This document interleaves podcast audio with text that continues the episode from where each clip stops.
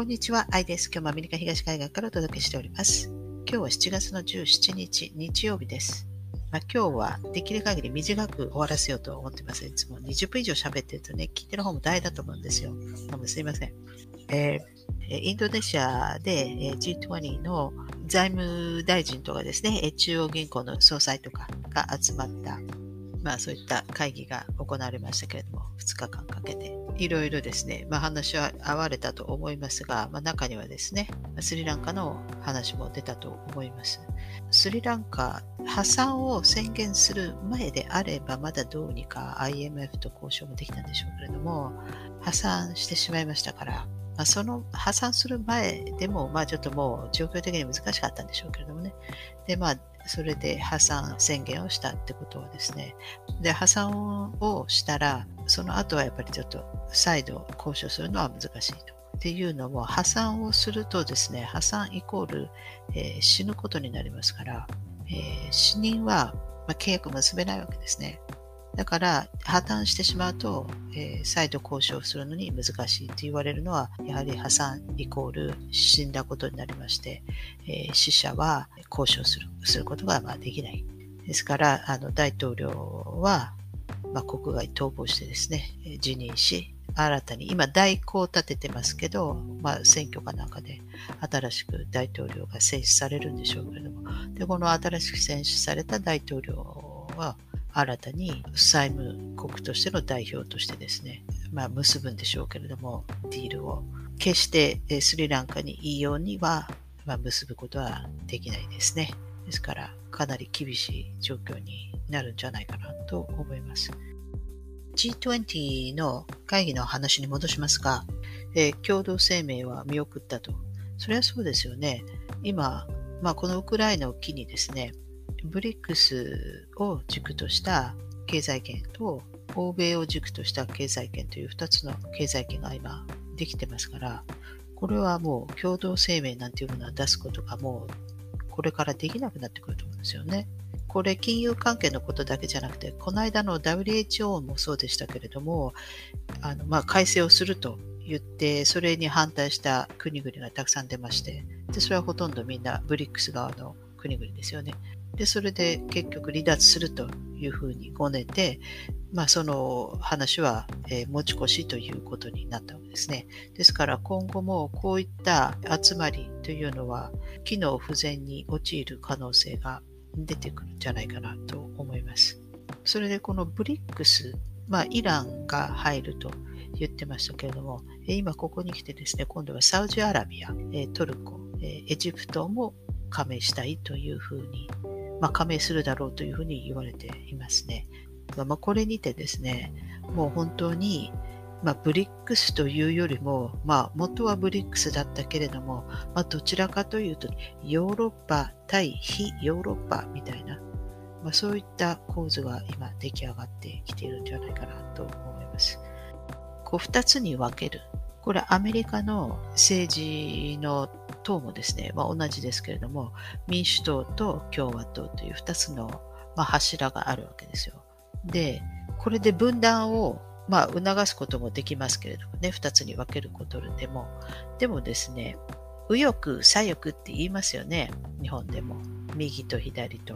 まあ、こちらでもありますけれども、ライトウィングとレフトウィングと同じような言い方しますけれども、右の羽もですね、左も羽もですね、あの、所詮同じ鳥の羽なんですよ。ですから、最終的に上は一緒なわけですね。だからこれも共和党、民主党って言って2つに分けているけれども、同じ鳥、同じものなわけですね、上は。だから結局一つにボンって統一するのもあれですけれども、だそうすると動かなくなってしまいますから、だけど上は同じでもまあ、例えばにアメリカの場合は、まあ、共和党と民主党というふうに足が2本あることで、まあ、一応前進するわけですよね。なので、このブリックス対欧米というですね、この2つの柱っていうか、まあ、軸といいますか、まあ、2つの足はですね、まあ、上は同じだと思っていただいてもいいんじゃないかなと思います。で、この2つのですね、ヨーロッパ、非ヨーロッパという足で前進させるわけですよ。なので上は同じっていうふうに考えればいいんじゃないかなと思います。それからですね、前回の話で、ちょっとあの複雑だからっていうことで、この憲法改正という話ですけども、うまく説明できなかったんですけども、ちょっとあの考えて、ああ、そういえば似たようなケースがあったなと思いまして、それであのちょっと法則として今回説明しようと思うんですけれども、あの似たような例がアメリカにもあるんですよ。で、それは何かっていうと、過去にですね、結構何回も解説してますけれども、昔ですね、アメリカは、まあ、大統領の下に大統領の権限としてですね、まあ、フィーマがあったんですよ。ですから何かもしも起きたときは、このフィーマは大統領の権限で使うことができたんだけれども、911を境にですね、内政をかなりガラッと変えまして、このフィーマをですね、独立させてしまったんですね。ですから、その大統領の下に置かないで、フィーマはフィーマで別に置いたんです。で、何か非常事態が起きた場合は、フィーマの権限が大統領の権限よりも上に来るように、これはですね、911というですね、同時多発テロが起きて、で、その代償としてですね、アメリカ人は自分たちの自由を、まあ、失った部分がありますけれども、こういうのをショックドクトリンって言うんでしょうね。これは今、まあ、コロナを使ってみんなどこの国も似たようなことをやってるし、アメリカもさらに、まあ、そういったところ強化されてますけれども、まあ、そういうどさくさに紛れてですね、内政を変えようとするわけですね。で、え、911が起きて、で、対テロという名のもとにですね、国家安全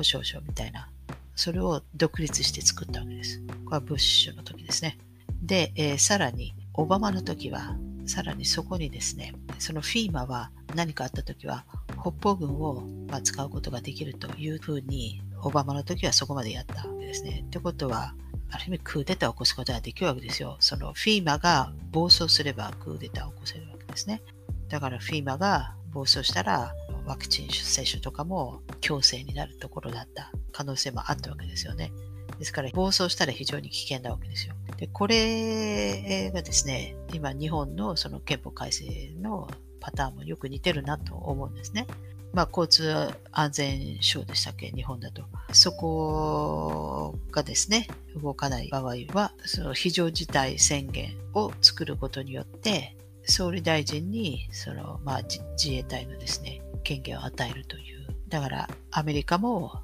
非常事態が起きればフィーマに権限を与えると。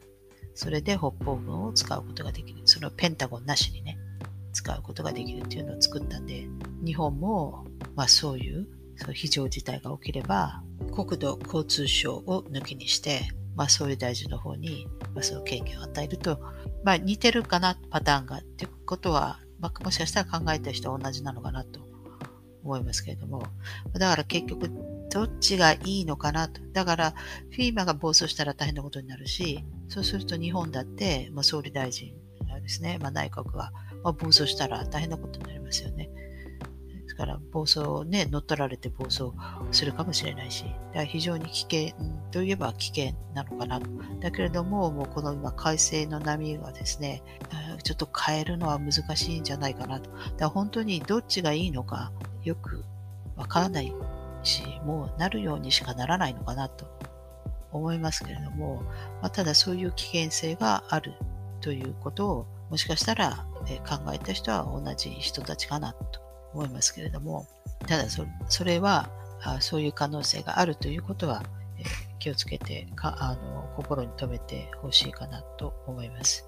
まあ、多分そのための生贄だったのかもしれないですけれどもね、まあ、生贄の力は強いですから、多分